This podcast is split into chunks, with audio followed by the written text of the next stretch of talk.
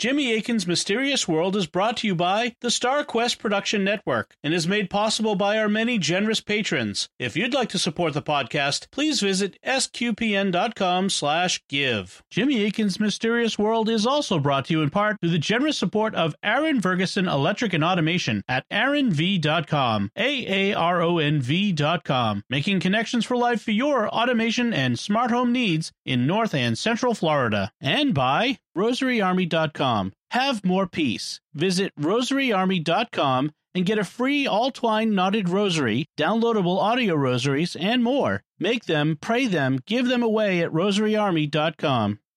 Previously on Jimmy Akin's Mysterious World. Good evening, my fellow Americans. Three days from now, I shall lay down the responsibilities of office as the authority of the presidency is vested in my successor. This evening, I come to you to share a few final thoughts. We face a hostile ideology, global in scope, atheistic in character, ruthless in purpose, and insidious in method. Added to this, three and a half million men and women are directly engaged in the defense establishment. Now, this conjunction of an immense military establishment and a large arms industry is new in the American experience. The total influence, economic, political, even spiritual, is felt in every city, every state house, every office of the federal government. In the councils of government, we must guard against the acquisition of unwarranted influence, whether sought or unsought, by the military industrial complex. The potential for the disastrous rise of misplaced power exists. As one who knows that another war could utterly destroy this civilization, which has been so slowly and painfully built over thousands of years, I wish I could say tonight that a lasting peace is in sight. You, John Fitzgerald Kennedy, do solemnly swear I, John Fitzgerald Kennedy, do solemnly swear that you will faithfully execute the office of President of the United States that I will faithfully execute the office of President of the United States and will, to the best of your ability, and will, to the best of my ability, preserve, protect, and defend the Constitution of the United States. preserve, protect, and defend the Constitution of the United States. So help you God. So help me God.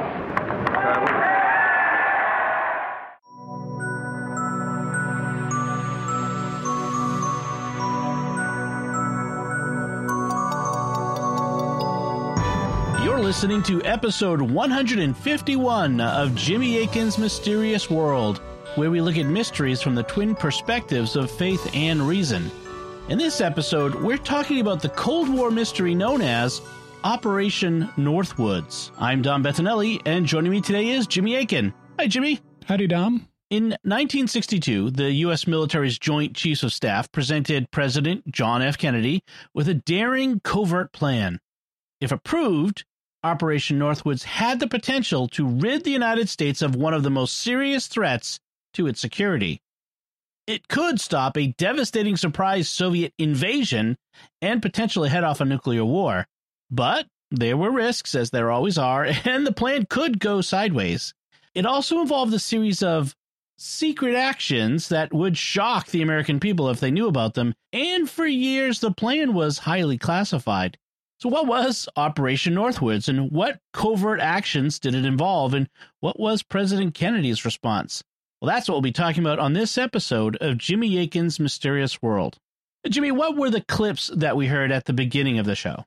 The first was from President Eisenhower's farewell address to the nation. He gave it by television and radio on January 17th, 1961, just three days before President Kennedy was inaugurated. It's famous for the fact that he warned the nation against possible abuse of influence by the growing military industrial complex, a phrase that he introduced to the nation. Uh, This was a remarkable warning in that President Eisenhower had been one of the highest ranking military officials. He was a five star general, he was chief of staff of the U.S. Army, and he was the supreme Allied commander in Europe during World War II. So it was really striking to hear such a high ranking military man giving a warning about not letting the military industrial complex have too much influence on our nation's policy.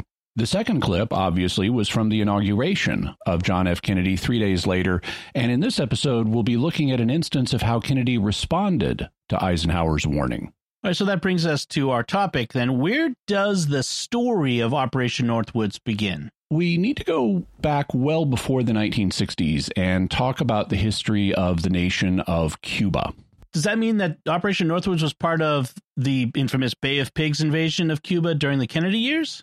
No, the Bay of Pigs was a different operation, and we'll be discussing it in a future episode. For the moment, we need to talk about Cuba and its history in more general terms. Cuba is an island nation in the Caribbean, located where the Caribbean Sea, the Gulf of Mexico, and the Atlantic Ocean meet. It's also just 90 miles from Key West off the southern tip of Florida, so the history of our two nations are bound together. Cuba has been inhabited by people of Native American origin since prehistoric times. It was visited by the Portuguese explorer Christopher Columbus with his three ships, the Nina, the Pinta, and the Santa Maria, on October 27, 1492. In 1511, a Spanish colony was started there, and the island came under Spanish control.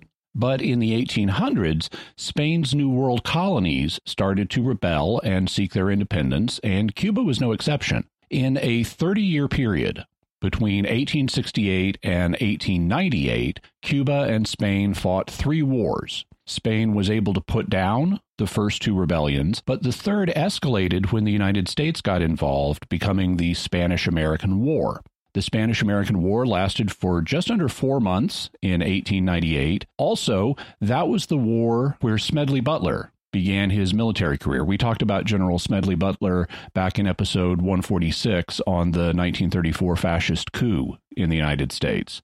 The Spanish American War also gave a boost to the career of future President Teddy Roosevelt, who fought in Cuba with his regiment known as the Rough Riders. Afterwards, he became governor of New York and later president. So, how did the U.S. get involved in the Spanish American War? It was kind of a slow build. The Cuban War of Independence began in 1895 and lasted for three years. Newspaper tycoon William Randolph Hearst, the publisher of the New York Journal, hired the famous artist Frederic Remington to go to Cuba and do illustrations depicting the war.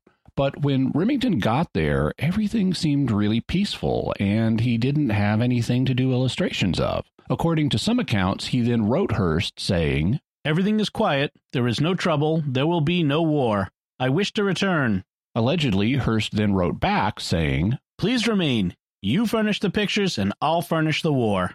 Hearst denied that this ever happened, and it's often regarded as just an apocryphal story, but that didn't stop it from showing up in the classic 1941 movie Citizen Kane. As you may know, the character Charles Foster Kane is loosely based on William Randolph Hearst. So in Citizen Kane, we have this scene where the newspaper publisher Kane receives a cable from one of his men in Cuba. Read the cable.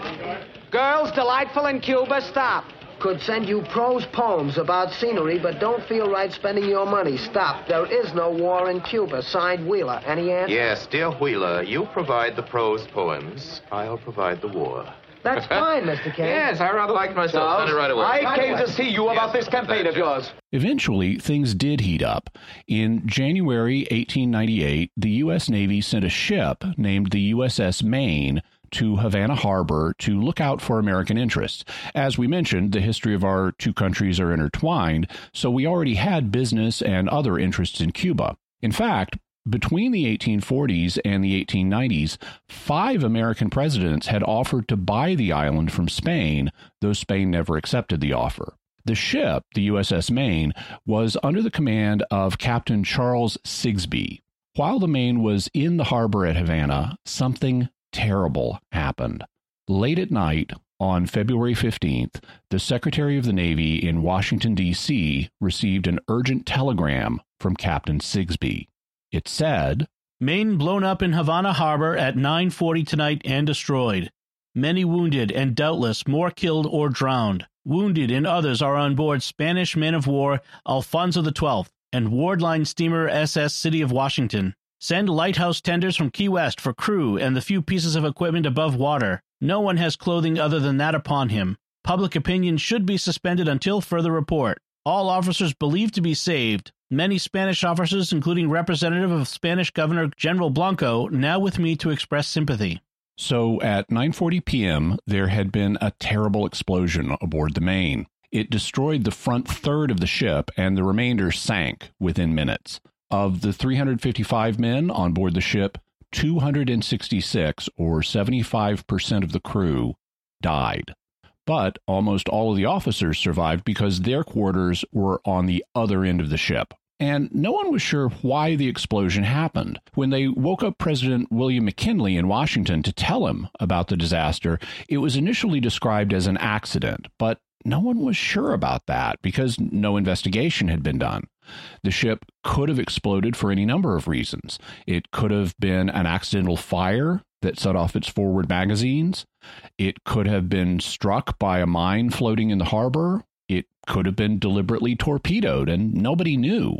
And if it was something like a mine or a torpedo, then Spain could have been responsible. How did they end up sorting it all out, all these different options? Two independent investigations were called, one by Spain and one by the U.S. Navy. The Spanish investigation concluded that it was an accidental fire. However, after reviewing and ruling out the things that could have caused a fire, the Navy investigation concluded there were two explosions of a distinctly different character, with a very short but distinct interval between them, and the forward part of the ship was lifted to a marked degree at the time of the first explosion. The first explosion was more in the nature of a report, like that of a gun, while the second explosion was more open, prolonged, and of a greater volume, the second explosion was, in the opinion of the court, caused by the partial explosion of two or more of the forward magazines of the Maine. The Navy thus concluded, based on eyewitness testimony, that two explosions had been heard, and the second was the detonation of two or more of the forward magazines. The question was what caused the initial explosion that set them off? Based on the testimony of divers that had examined the wreck, the court continued At structural frame 17, the outer shell of the ship has been forced up so as to be now about four feet above the surface of the water. The outside bottom plating is bent into a reversed V shape. At structural frame 18, the vertical keel is broken in two, and the flat keel is bent at an angle similar to the angle formed by the outside bottom plating. In the opinion of the court, this effect could have been produced only by the explosion of a mine situated under the bottom of the ship at about frame 18 and somewhat on the port side of the ship. The court finds that the loss of the Maine on the occasion named was not in any respect due to fault or negligence on the part of any of the officers or members of the crew of said vessel. In the opinion of the court, the Maine was destroyed by the explosion of a submarine mine, which caused the partial explosion of two or more of her forward magazines. So the Spanish investigation concluded that it was an accidental fire that set off the magazines, and the Navy investigation concluded that it was an underwater mine that set them off. You can guess which opinion prevailed in the American press. Yeah, and that's where this takes an interesting turn because the press played a big role in what happened next. What can you tell us about that? At the time, there were a lot of sleazy practices in American newspapers. They were practicing what would later be called yellow journalism. Basically, much like the media of today, they were slanting and sensationalizing stories and even just making stuff up to sell newspapers. It was the 1890s equivalent of modern internet clickbait, and the competition was fierce. It was particularly fierce in New York, where William Randolph Hearst, publisher of the New York Journal, was locked in competition with his hated rival, Joseph Pulitzer, publisher of the New York World. And yeah, Joseph Pulitzer is the guy that the famous Pulitzer Prize is named after. So, how did these two newspaper tycoons handle this story? Shortly after the sinking of the Maine, William Randolph Hearst ran a story with the headline The warship Maine was split in two by an enemy's secret infernal machine. The story said that the Spanish had planted a torpedo under the Maine and then set it off remotely from shore using wires because they didn't have, you know, like radio control up and running in the same way we do now then. Soon, Hearst published another article with supposed diagrams and blueprints of secret Spanish torpedoes. And for a week after the disaster, his journal devoted an average of eight and a half pages of coverage per day to what happened with those big broadsheet pages. Hearst even offered $50,000 or 1.6 million in today's money after all the government caused inflation as a reward leading to quote the conviction of the criminals who sent 258 American sailors to their deaths close quote. So the, the New York World's publisher, Joseph Pulitzer, reportedly didn't believe that Spain was responsible. But how did that affect how his paper covered the event? Not to a great degree, Pulitzer apparently privately thought that nobody outside a lunatic asylum believed Spain deliberately blew up the Maine. However, his paper still accused Spain of treachery, willingness, or laxness for allowing Havana Harbor to be unsafe. The paper repeatedly insisted that the ship had been bombed or mined, and it said that Spain must give Cuba its independence in order to atone for the destruction of the Maine. Between the efforts of these two newspaper publishers, as well as many others, the American public was whipped up into a war frenzy. The slogan of the day was Remember the Maine, to hell with Spain! And so, in April 1898, two months after the Maine sank, Congress declared war and the Spanish American War began. It lasted just under four months and finished in August. With a war that short, did it achieve much? Actually, it had surprisingly wide ranging consequences. There was a theater of war both in the Caribbean, where Cuba is, and also in the Pacific Ocean. There was a rebellion against Spanish rule happening in the Philippine Islands, and we got involved in both theaters. By the time the war was over in August, Spain had lost control of four nations Cuba, the Philippines, Puerto Rico, and Guam. It was a big blow to Spain, and it prompted a lot of rethinking back home. So, what happened with Cuba after the war? Cuba became a U.S. protectorate, and we gave them full independence in 1902. The Republic of Cuba then lasted from 1902 to 1959, and relations with the Republic of Cuba were mostly good. Now, one of the places that the Navy fought at during the war was a location on the southeastern tip of Cuba known as Guantanamo Bay. We needed a place to put our ships during the hurricane season of 1898. So, with the cooperation of the Cuban rebels, we put our ships there to, you know, weather out the hurricane season. And we constructed a settlement that is now Guantanamo Bay Naval Base. After the war, we leased it from Cuba for an indefinite period of time, and that's why we still have a military presence on the island of Cuba. In recent years, Guantanamo Bay has been controversially used as a detention camp for enemy combatants captured in the War on Terror that started after the 9 11 attacks in 2001. And we've sent payments, because this is a lease arrangement, we've sent payments to the Cuban government annually, every year, for renting Guantanamo Naval Base. But for some strange reason, they haven't cashed any of the checks we've been sending in recent years, not since 1959. I have a feeling that reason isn't so strange. So, what happened in 1959? Since 1902, the Republic of Cuba had a mix of both successes and failures. By the 1950s, it had become one of the most prosperous Latin American nations. But there was also internal social and political strife with a sharp division between rich and poor, though there was also a middle class. In 1952, with U.S. backing, former Cuban president and military officer Fulgencio Batista seized power in a coup. This was actually his second successful coup. After the first, he had gone on to be elected president, but he then stood down and honored the constitutional requirement that he not run again in 1944. But almost a decade later, things were going badly in the country, and he staged a new coup and succeeded. But Batista had opponents who started working against him. Among them was a group of young revolutionaries that included figures like Fidel Castro and Che Guevara. They began what is now known as the Cuban Revolution, and in December of 1958, they forced Batista out of power and into exile. The next year, 1959, they formed a new government and cashed the final Guantanamo Bay check that we'd sent them up to that point. Cuba is now famous as a communist country that played a key role in the Cold War. So, was there a great alarm in the America when Castro took power? No, because Castro wasn't a committed communist yet. In fact, many in the U.S. welcomed the news when Castro took over as they thought it was a democratizing move in the region. But U.S. Cuban relations quickly soured. Castro began executing large numbers of people, though the precise numbers are disputed and probably unknowable. The victims included politicians, policemen, and those who had cooperated with the former Batista regime. Needless to say, a lot of people started fleeing Cuba, and many of them found a new home in the United States. Castro also legalized the Communist Party. He signed a commercial agreement with the Soviet Union, and he expropriated American assets in Cuba, including thousands of acres of farmland used by U.S. landholders. And how did the American government react to that?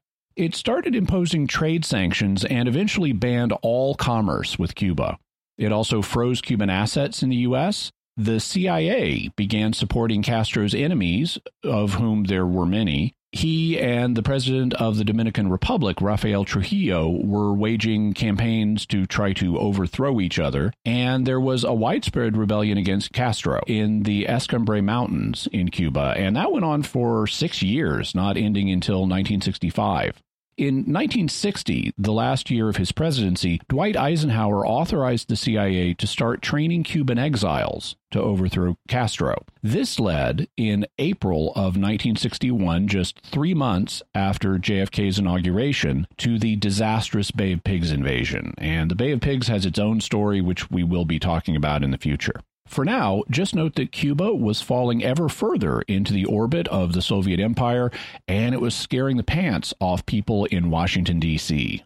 Why were they so worried? Cuba is a small nation that couldn't possibly pose a serious military threat to the United States not on its own, but it was a small nation just 90 miles from Florida and at the entrance to the Gulf of Mexico. If it became a Soviet satellite nation, it could become a military base for the Soviets, and they did pose a major military threat to the U.S. With Cuba under their control, they could blockade the Gulf of Mexico and severely hurt the U.S. economically by stopping the trade that goes into and out of the Gulf. Or from Cuba, the Soviets could launch a surprise invasion of Florida or the East Coast. Or by going through the Gulf, they could attack any of the Gulf states Florida, Alabama, Mississippi, Louisiana, and Texas. And they could seize major ports like Mobile, Alabama, and start unloading their troops there. They could install missiles in Cuba that could reach large portions of the continental U.S. They could even decide to install nuclear missiles, as they were doing in October 1962, leading to the Cuban Missile Crisis, which we'll also discuss in the future. And with Cuba as a foothold, they could start exporting communism to other countries in the Western Hemisphere, making the Cold War much worse. So, Washington was extremely concerned about Castro and the direction Cuba was heading in. For many government and military officials, it was a terrifying situation. And that leads us back to the main subject of our episode today Operation Northwoods, which was a plan developed to deal with the emerging situation in Cuba. So, how did that start? President Eisenhower had signed off on a CIA program titled A Program of Covert Action Against the Castro Regime. He signed that in 1960. When Kennedy came to power in 1961, he inherited this effort and others associated with it. The overall program was sometimes called the Cuba Project, but in November 1961, it reportedly became known as Operation Mongoose. And it involved a bunch of agencies. These included the CIA, the FBI, and the Department of Defense, which oversees the Army, Navy, Marines, and Air Force. It also involved the State Department, the Immigration and Naturalization Service, and others. Operation Mongoose did lots of stuff, and we'll be talking about it in the future, but most of their efforts weren't paying off. In 1961, the failure of the Bay of Pigs invasion, which relied on Cuban exiles to take back their own country, was just one example. So some of the leaders thought, well, look, we need to deal with the Cuba problem before the nation is firmly planted in the Soviet sphere. We only have a limited amount of time to do that because once the Soviets are in charge, the situation will be much harder to deal with. And since our other efforts aren't paying off, maybe we should just do the job ourselves. Do they mean an American invasion of Cuba? Exactly. Our allies had small numbers and they were poorly equipped, poorly funded, and poorly trained, and they weren't meeting with success. So people thought, why not go in ourselves with our large, well trained, well equipped, well funded military and take care of the problem? We clearly had the force needed to get rid of Castro and reinstall a democracy in the country. This is exactly what a lot of anti Castro Cubans wanted us to do. It also fit with our national interests, also, and it would help other people in the Western Hemisphere to avoid communist subversion and uprisings in their countries. So it seemed to people in the Defense Department like it was a very reasonable thing to do. And thus, the Joint Chiefs of Staff drafted the plan for Operation Northwoods. People may have heard of the Joint Chiefs of Staff, but not have a clear idea of who they are. Who are they, and what position do they have in the U.S. military? The Joint Chiefs of Staff are the senior military leadership within the Defense Department. The Joint Chiefs at the time included a chairman who would rotate among the different branches of service, a vice chairman who also rotated among them, the chief of staff of the Army, the chief of staff of the Air Force, the chief of naval operations, so the head of the Navy. And in 1962, it also frequently included the commandant of the Marine Corps. So it's basically the heads of each of the branches of military service plus a chairman and a vice chairman. In other words, it's the military top dogs. And they advise the president and the secretary of defense on military matters. How did they propose to invade Cuba? As part of the Cold War, the Soviet Union was publicly depicting the U.S. as a rich, aggressive imperialist power that was out for world domination, while they, the Soviets, were on the side of the little guy. Uh, so, for the U.S. to invade one of its small neighbors would seem to play right into that narrative and would harm the U.S. reputation and world opinion and potentially push other countries into the Soviet orbit.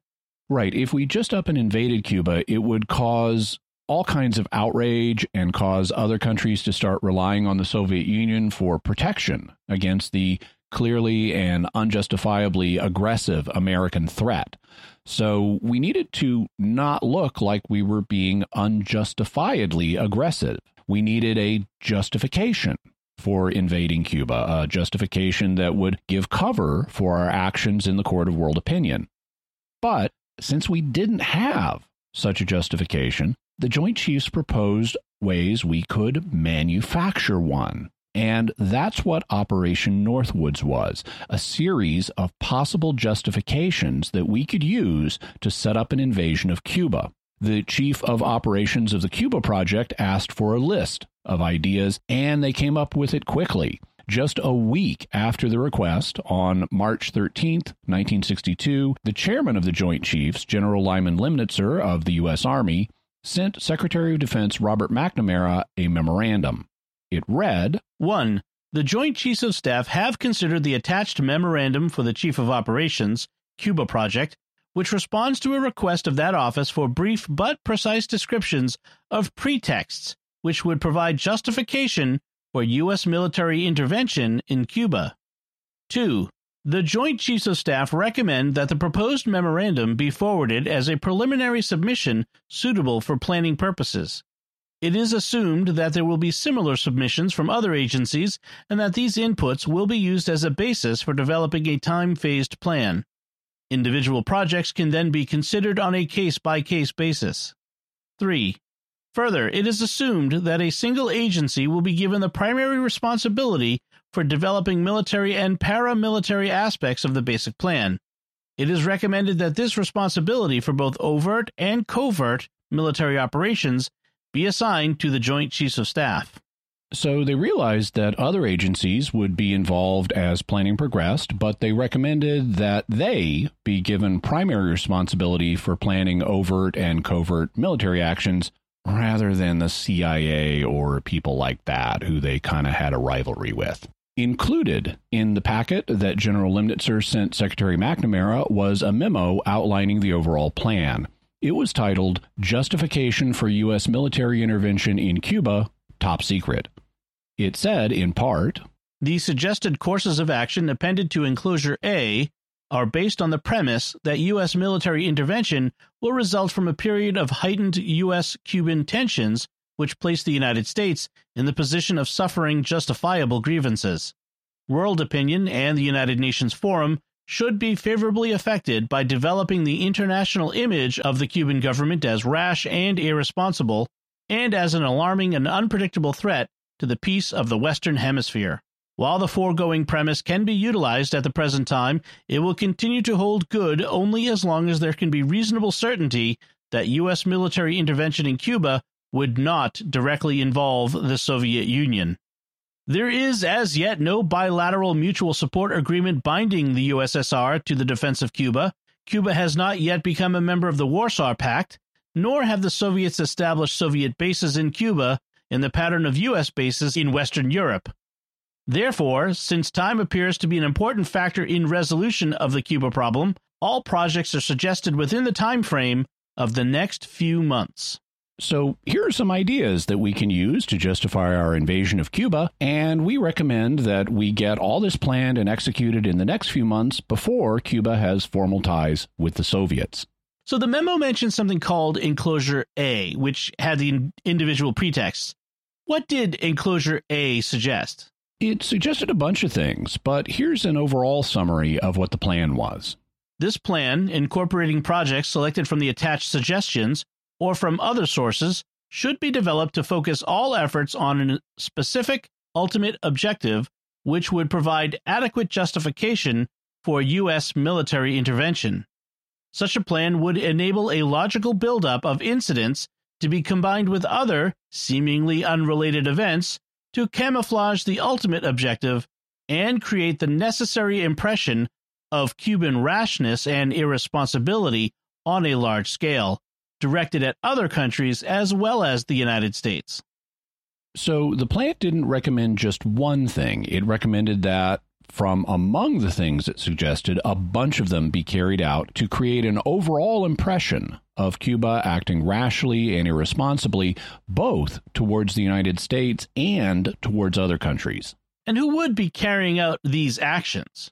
For the most part, we would. That is, covert agents of the U.S. military and intelligence services would do a bunch of provocative things, but make it look like the Cubans were responsible instead. In other words, these would be what are known as false flag operations. Where do we get the name false flag from?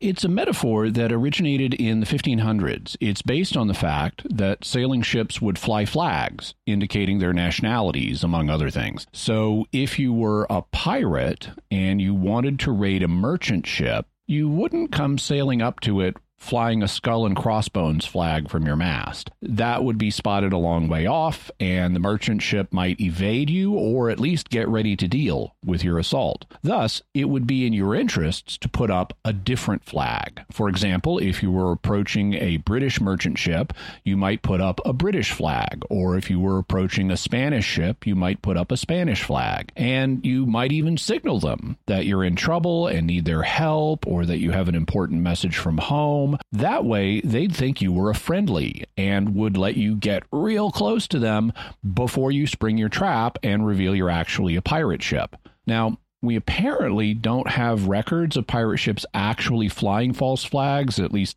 that's what I've read, but I wouldn't be at all surprised if they did. In any event, in the 1500s, this became a metaphor for doing something deceptively.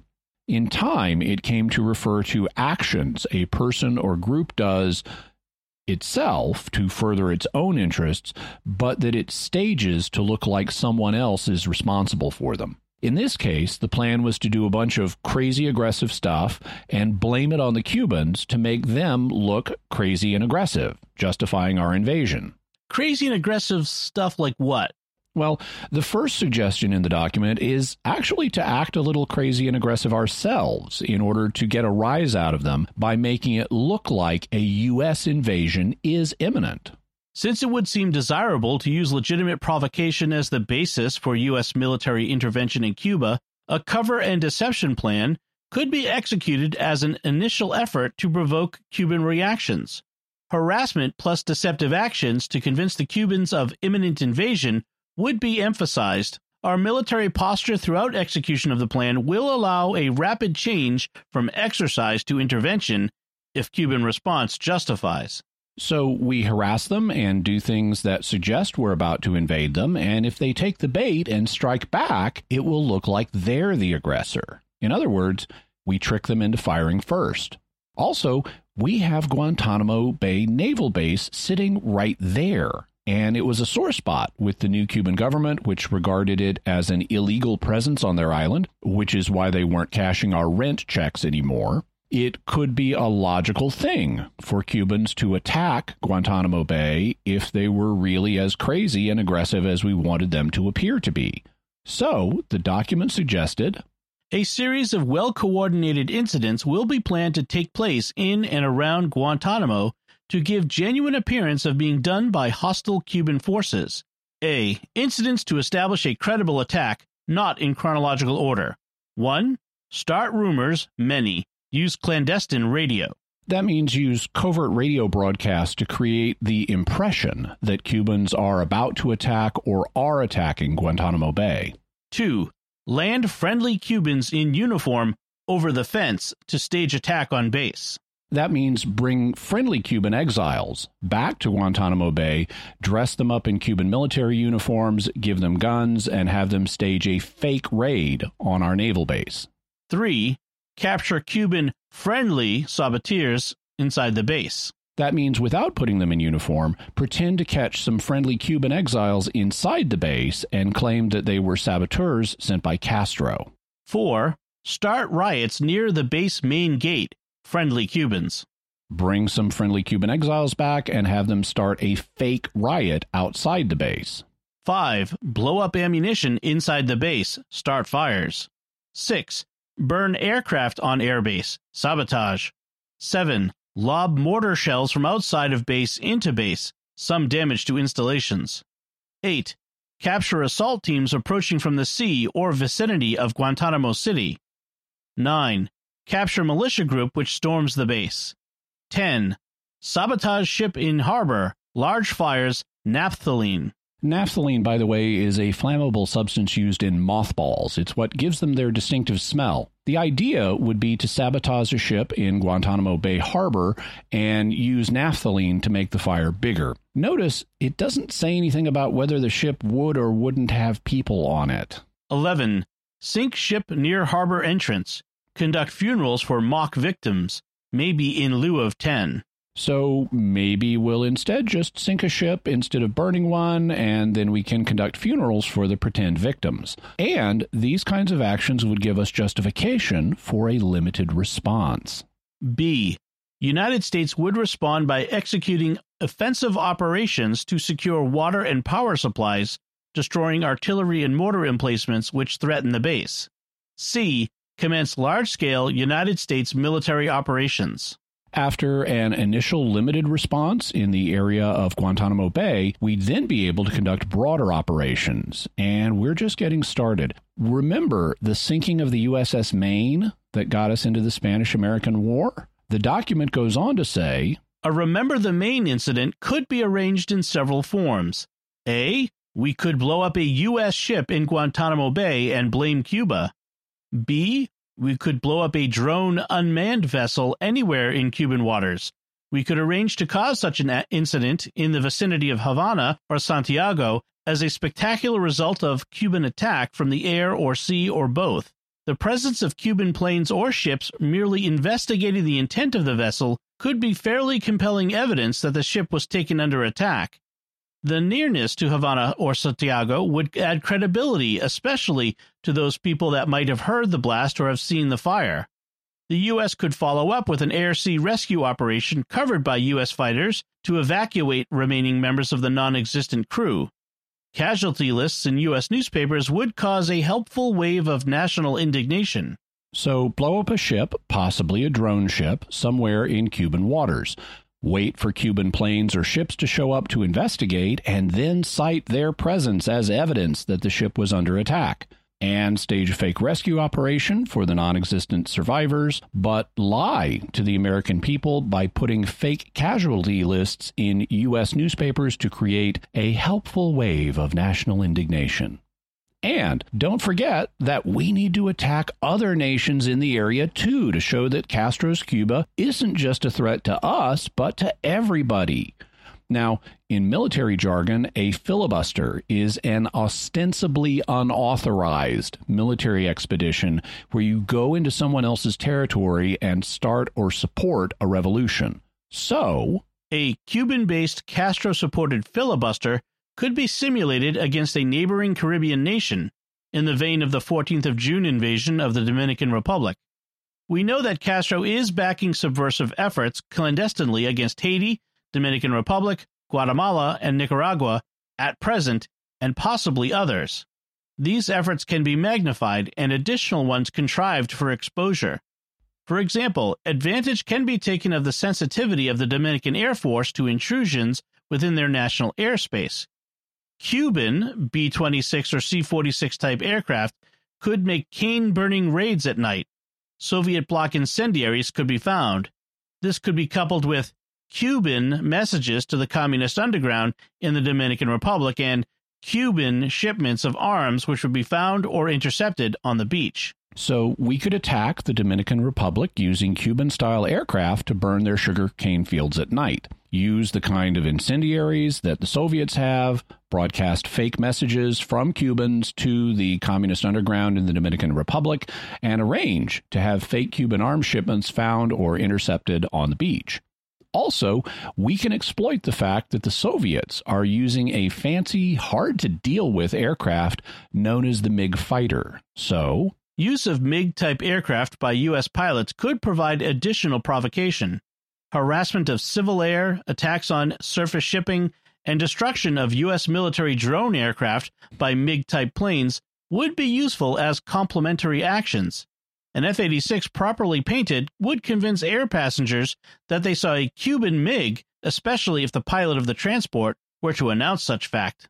This plan would rely on using our own drone military aircraft, and that didn't mean then what it does today. Back then, a drone aircraft was any aircraft that didn't have people on board it and was piloted by remote control. So think normal looking military planes with remote control, planes that look like they have human passengers on them, but don't envision the modern drones that are specially built to have no pilots or passengers.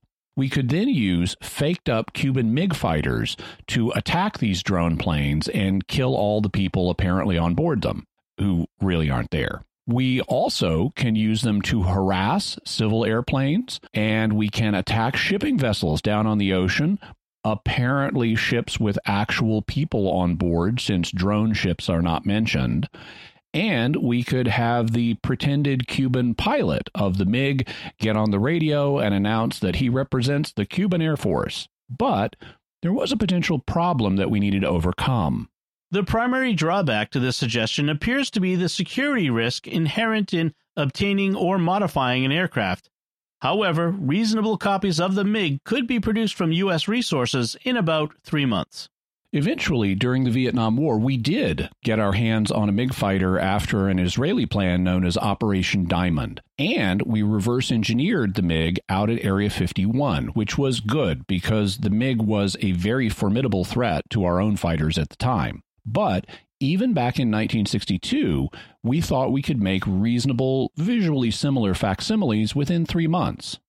Also, back in the 1950s, a series of aircraft hijackings had begun, and the hijackers would demand that they be taken to Cuba to avoid prosecution by U.S. authorities. This was kind of a trope at the time. If you ever see sketches of old style airplane hijackings, the hijackers immediately say, Take me to Cuba. And the same thing could apply to hijacking surface ships. As a result, hijacking attempts against civil air and surface craft should appear to continue as harassing measures condoned by the government of Cuba. Concurrently, genuine defections of Cuban military and civil air and surface craft should be encouraged. Thus, we should simultaneously stage fake hijackings of airplanes and surface ships and make it look like Cuba is condoning them. At the same time, we should encourage Cuban planes and surface ships to defect to us so they can testify about how bad things are in Cuba. It is possible to create an incident which will demonstrate convincingly that a Cuban aircraft has attacked and shot down a chartered civilian airliner en route from the United States to Jamaica, Guatemala, Panama, or Venezuela. The destination would be chosen only to cause the flight plan route to cross Cuba. The passengers could be a group of college students off on a holiday, or any grouping of persons with a common interest to support chartering a non scheduled flight. A. An aircraft at Eglin Air Force Base would be painted and numbered as an exact duplicate for a civil registered aircraft belonging to a CIA proprietary organization in the Miami area. At a designated time, the duplicate would be substituted for the actual civil aircraft and would be loaded with the selected passengers, all boarded under carefully prepared aliases. The actual registered aircraft would be converted to a drone. B. Takeoff times of the drone aircraft and the actual aircraft will be scheduled to allow a rendezvous south of Florida. From the rendezvous point, the passenger carrying aircraft will descend to minimum altitude and go directly into an auxiliary field at Eglin Air Force Base where arrangements will have been made to evacuate the passengers and return the aircraft to its original status. The drone aircraft, meanwhile, will continue to fly the filed flight plan. When over Cuba, the drone will begin transmitting on the international distress frequency a Mayday message stating he is under attack by Cuban MiG aircraft. The transmission will be interrupted by destruction of the aircraft, which will be triggered by radio signal. This will allow ICAO radio stations in the Western Hemisphere to tell the U.S. what has happened to the aircraft instead of the U.S. trying to sell the incident. I love how complex this one is. Get a civilian airliner that the CIA owns through one of its several airline front companies in Miami and turn it into a drone. Paint another plane to look just like it, fill the duplicate with fake college students who are pretending to go on a Latin American holiday, but who are really CIA agents. Have the plane with the passengers take off from a public civilian airport and follow a flight plan that would take it over Cuba. But once it's south of Florida, switch it with the CIA drone plane have the passengers return to a non public Air Force base in Florida, where the plane will be reconverted for military use. Meanwhile, have the drone plane start broadcasting Mayday signals to listeners in the Caribbean with a recorded message of a pilot saying he's under attack by a Cuban MiG. Then blow the plane up and wait for nations around the Caribbean to tell us how they heard one of our planes being shot down by a Cuban MiG. And there are other aviation related shenanigans we can commit. It is possible to create an incident which will make it appear that communist Cuban MiGs have destroyed a U.S. Air Force aircraft over international waters in an unprovoked attack. A. Approximately four or five F 101 aircraft will be dispatched in trail from Homestead Air Force Base, Florida, to the vicinity of Cuba. Their mission will be to reverse course and simulate imposter aircraft for an air defense exercise in southern Florida. These aircraft would conduct variations of these flights at frequent intervals. Crews would be briefed to remain at least 12 miles off the Cuban coast. However, they would be required to carry live ammunition in the event that hostile actions were taken by the Cuban MiGs. B. On one such flight, a pre briefed pilot would fly tail end Charlie at considerable interval between aircraft. While near the Cuban island, this pilot would broadcast that he had been jumped by MiGs and was going down. No other calls would be made. The pilot would then fly directly west at extremely low altitude and land at a secure base in Eglin Auxiliary. The aircraft would be met by the proper people, quickly stored, and given a new tail number. The pilot who had performed the mission under an alias would resume his proper identity and return to his normal place of business. The pilot and aircraft would then have disappeared. C. At precisely the same time that the aircraft was presumably shot down, a submarine or small surface craft would disperse F 101 parts, parachute, etc., at approximately 15 to 20 miles off the Cuban coast and depart. The pilots returning to Homestead would have a true story as far as they knew. search ships and aircraft could be dispatched and parts of aircraft found. This is another clever one. Get a bunch of real Air Force pilots who don't know what is going on and have them conduct regular air defense exercises off southern Florida. Put a pilot among them who does know the plan and is operating under a fake name. Have that guy lag behind and then radio them that he's been jumped by a MiG and is going down. He then drops to very low altitude and lands at a nearby airbase that's different than the one his fellow pilots are heading to. When he lands, he gets his real identity back and they change the numbers on his plane, so it appears that both the pilot and the plane have vanished. Then have a sub or surface ship scatter airplane parts off the coast of Cuba to simulate the crash, and everybody, even the man's fellow pilots back at the original airbase, think that the whole thing was real. So this is some pretty amazing stuff. But what's the most controversial thing that Operation Northwoods proposed? That would be recommendation number four in the document. It reads We could develop a communist Cuban terror campaign in the Miami area, in other Florida cities, and even in Washington. So let that sink in for a moment. The Joint Chiefs of Staff are proposing that they stage a terrorist campaign on American soil. The terrorism would take place in the Miami area, in other cities in Florida, and even in the nation's capital. So the Joint Chiefs are suggesting false flag terrorist attacks on Washington, D.C. And here's how that campaign would work.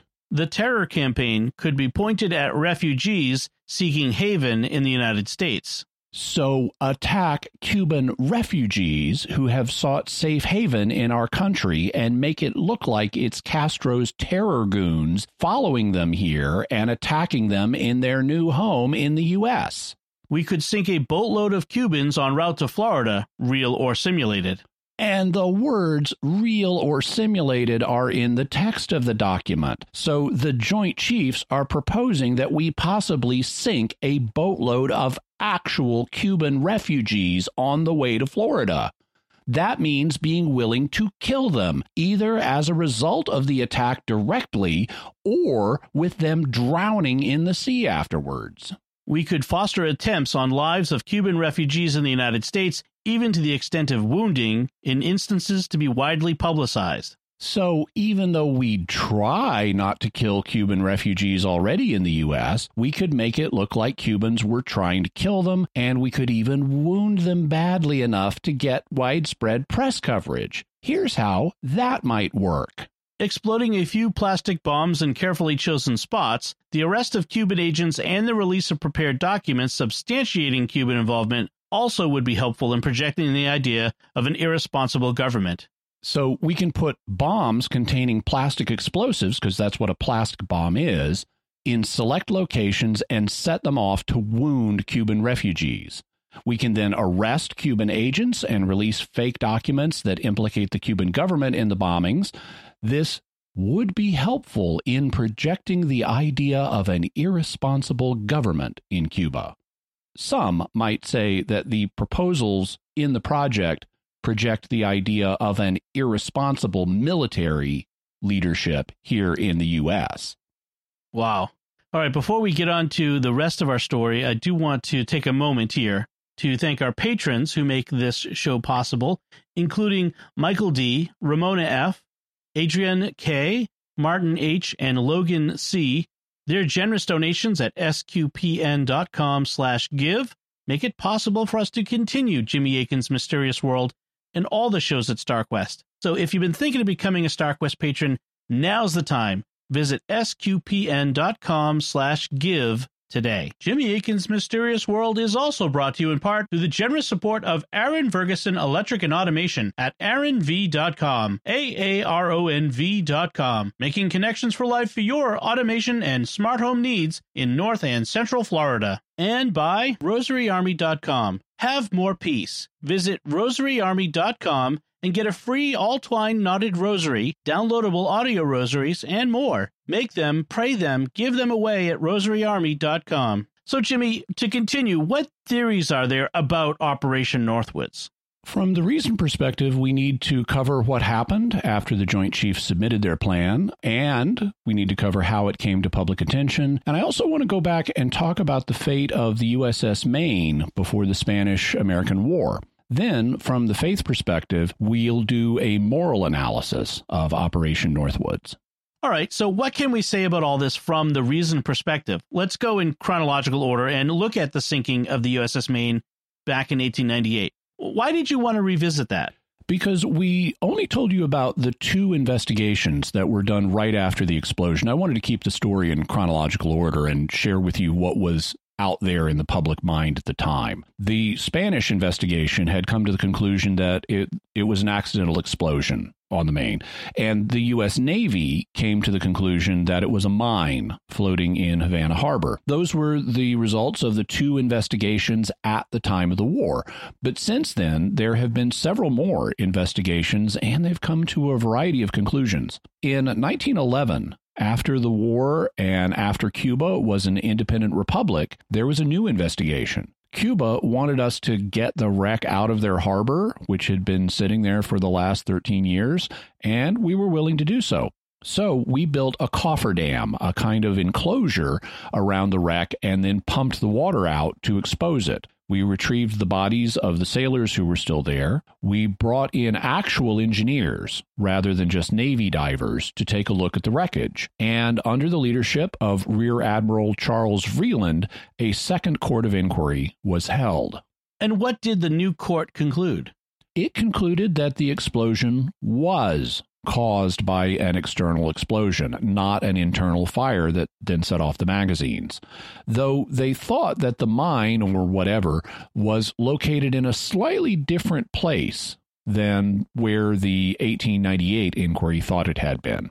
And this new finding held more weight because it wasn't done in the heat of passion right before a war with the press going crazy and it had actual engineers who actually got to see the ship instead of having to rely on what divers reported. After the inquiry, the victims were then buried in Arlington National Cemetery in Virginia, and the remains of the ship were refloated, taken out to sea, and then scuttled with appropriate ceremonies. Okay, and then when was the next investigation after that one? It was in 1974 when Admiral Hyman Rickover became curious about the case and decided to do his own personal, non official investigation. He consulted experts and eventually he wrote a book called How the Battleship Maine Was Destroyed, which came out in 1976. He came to the opposite conclusion that it was an internal fire that set off the magazines. Specifically, a fire that started by spontaneous combustion not human combustion, in the coal bunker next to the magazine. As another author has pointed out, the Navy had shifted the type of coal it was burning on these steam powered ships. Originally, they used anthracite coal, which is smokeless and does not spontaneously combust.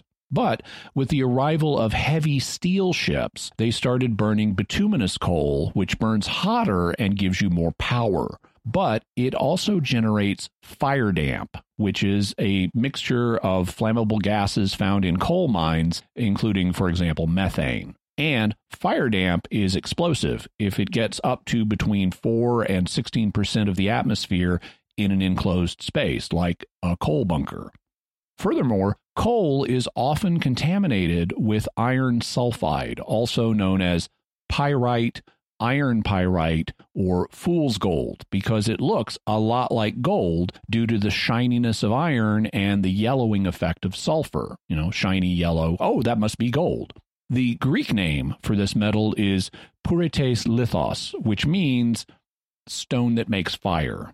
Because if it gets struck, such as with a metal tool, it will spark and make fire. Pyrite is thus or has been used in the firing mechanisms of guns, for example. So, whether by the fool's gold or by something else, the theory is that a fire started in the coal bunker and this spread to the ship's magazines.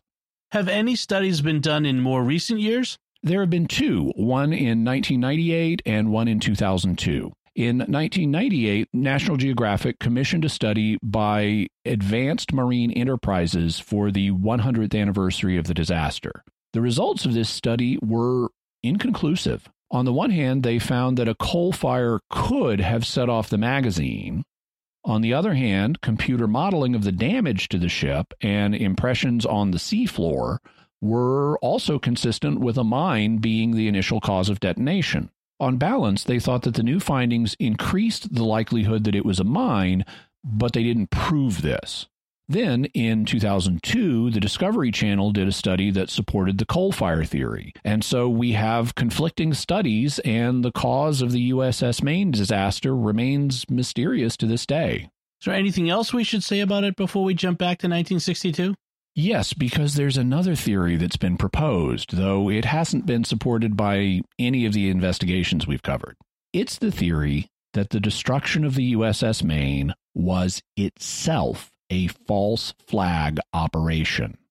In other words, we blew up the Maine in order to have a pretext to begin the Spanish American War. This claim has been made in some Spanish language media, and it's the official view in Cuba today. If you go to the monument in Havana that commemorates the Maine, it describes the victims of the explosion as victims sacrificed to the imperialist greed in its fervor to seize control of Cuba. so, how likely do you think that is to be true? Uh, not particularly. I'm not aware of any positive evidence suggesting that this was a false flag operation. It's hard to imagine that President William McKinley would have approved detonating the ship. Note that he had to be woken up and told about the explosion. He wasn't awake and waiting for it to happen. Also, McKinley was personally opposed to starting the war and only went along with it when the political wind shifted and he didn't have a choice, what with Congress using its constitutional authority to declare war on Spain. What if McKinley didn't do it, but someone lower down on the chain, like a rogue segment in this in the Navy? If so, the Secretary of the Navy didn't get the memo because when he woke McKinley up, he told him it was an accident, though that was just a guess at this point. If he'd been in on the plot, he would have presented it as an attack on one of our ships, but he just said it was an accident. Another person who wasn't in on it was Captain Sigsbee because he was on the freaking ship at the time of the explosion.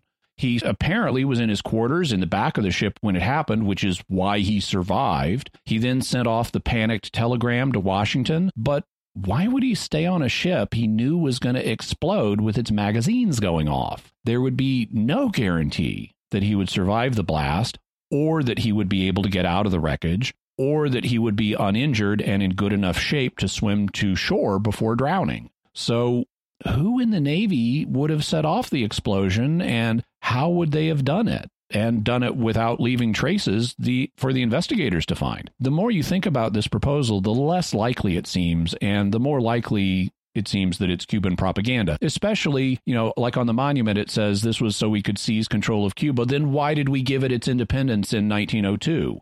Right. So let's go back to 1962. What happened when the Joint Chiefs turned in their proposal for Operation Northwoods?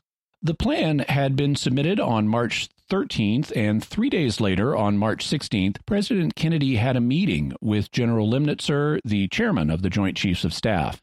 According to a memo drafted by Brigadier General Edward Lansdale, General Lemnitzer commented that the military had contingency plans for U.S. intervention. Also, it had plans for creating plausible pretexts to use force, with the pretext being either attacks on U.S. aircraft or a Cuban action in Latin America for which we could retaliate. The president said bluntly that we were not discussing the use of military force that General Lemnitzer might find the U.S. so engaged in Berlin or elsewhere that he couldn't use the contemplated four divisions in Cuba.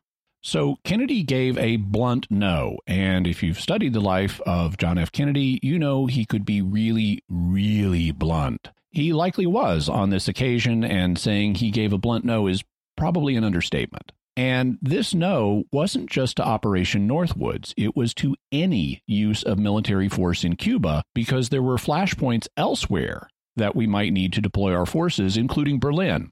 After all, West Berlin had just fallen under Soviet blockade the previous year during the Berlin crisis of 1961, which led to the building of the Berlin Wall, so the situation elsewhere in the world was far too delicate.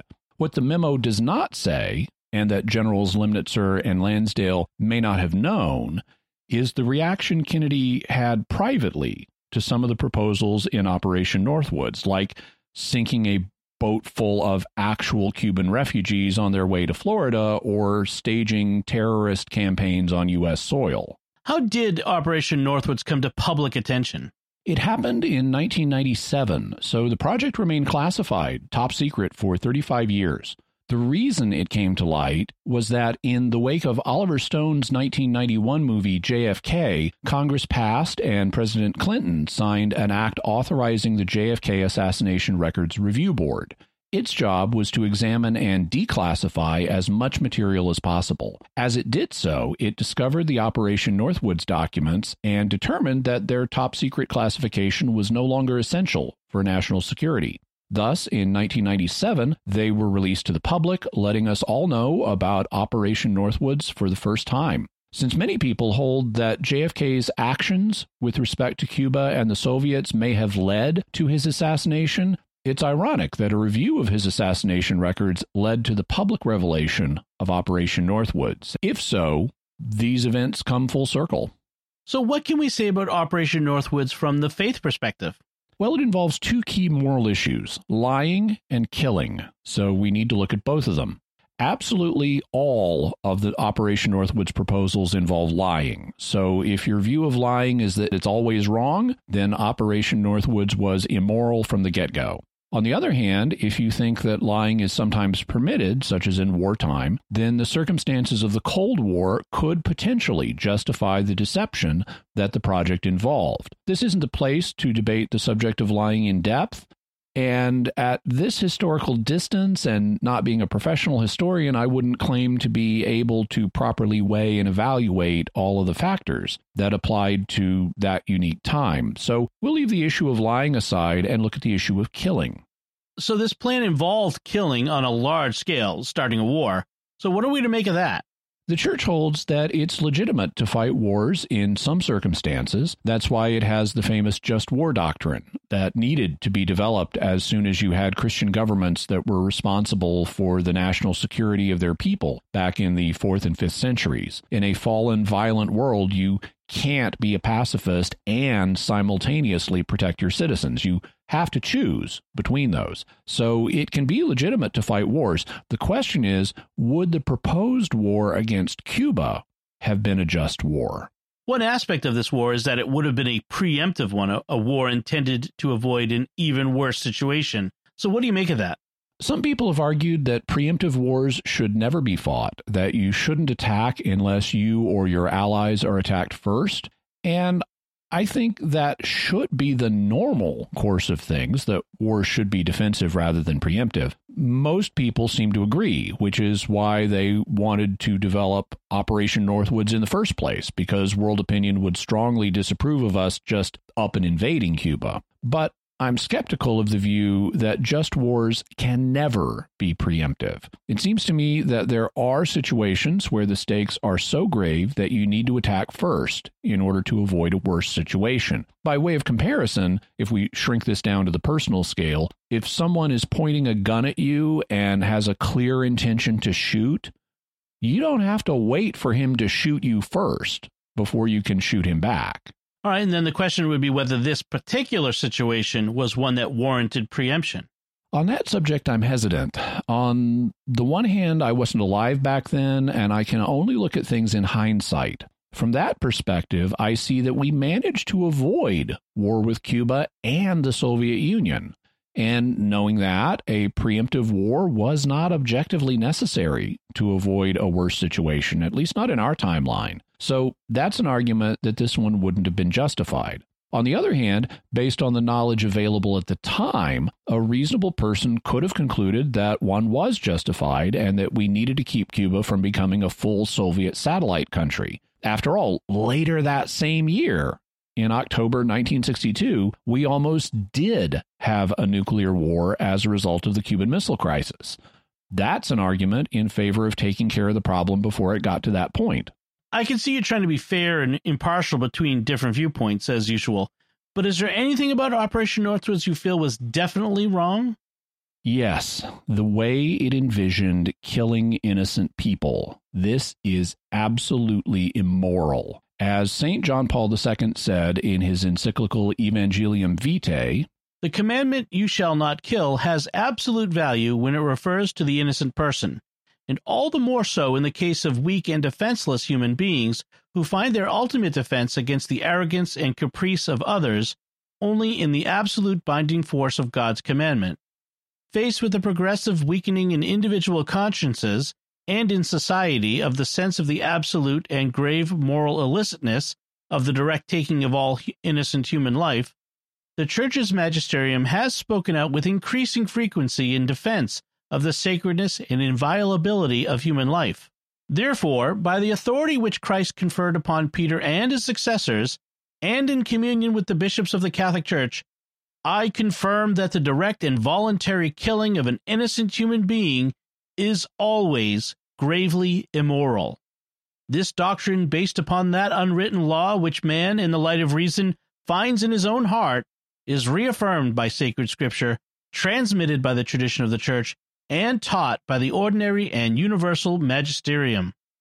The deliberate decision to deprive an innocent human being of his life is always morally evil and can never be licit, either as an end in itself or as a means to a good end.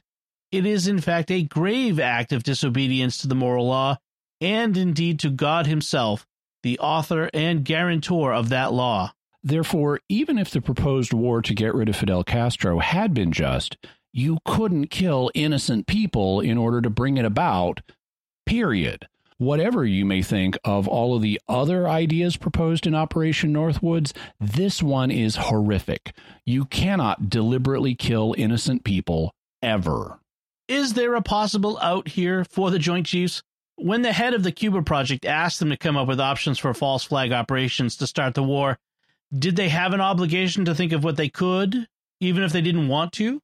I don't have enough information to assess what their legal requirement was at the time. I will note that military officers are only required to obey legal orders, and so you need to determine the legality of the request and whether it constituted an order. And that's problematic because the Joint Chiefs all outrank the head of the Cuba project, so they're above him in the chain of command. But even if they were legally bound to come up with some possible pretexts, they weren't obliged to suggest ones that involved the violation of U.S. law, like conducting a terror campaign on U.S. soil and blowing up plastic explosives to injure civilians. And they didn't have to frame their plan in a way that consciously envisioned sinking ships full of living human beings. So I don't think there's a full moral out here for the Joint Chiefs, no.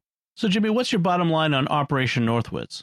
I'm profoundly uncomfortable with Operation Northwoods. It's not clear to me that the proposed war against Cuba would have been just. It's not clear that deception to get into the war would have been warranted. Numerous ideas raised in the plan give rise to the gravest moral concerns. These include especially the proposed way of treating Cuban refugees who had either found a new home in America or who were trying to get here. Creating a terrorist campaign against them in their new home is horrible. Blowing up plastic explosives to injure them to get press attention is horrific. And deliberately sinking ships of refugees is horrific. I can only conclude that in this case, the Joint Chiefs, the cold warriors involved, were too cold. Their consciences should have told them that what they were proposing was horrifically wrong. Thank God that President Kennedy didn't approve their plan.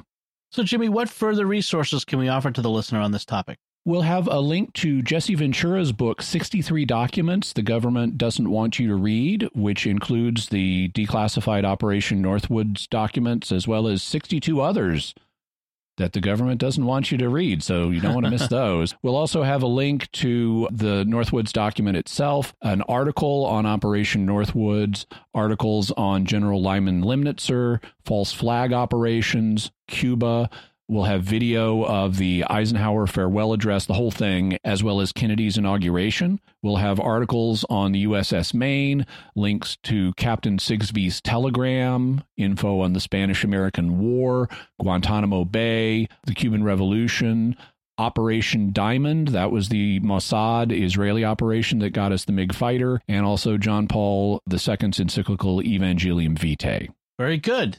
Great discussion. So, Jimmy, what do we have for mysterious headlines this week?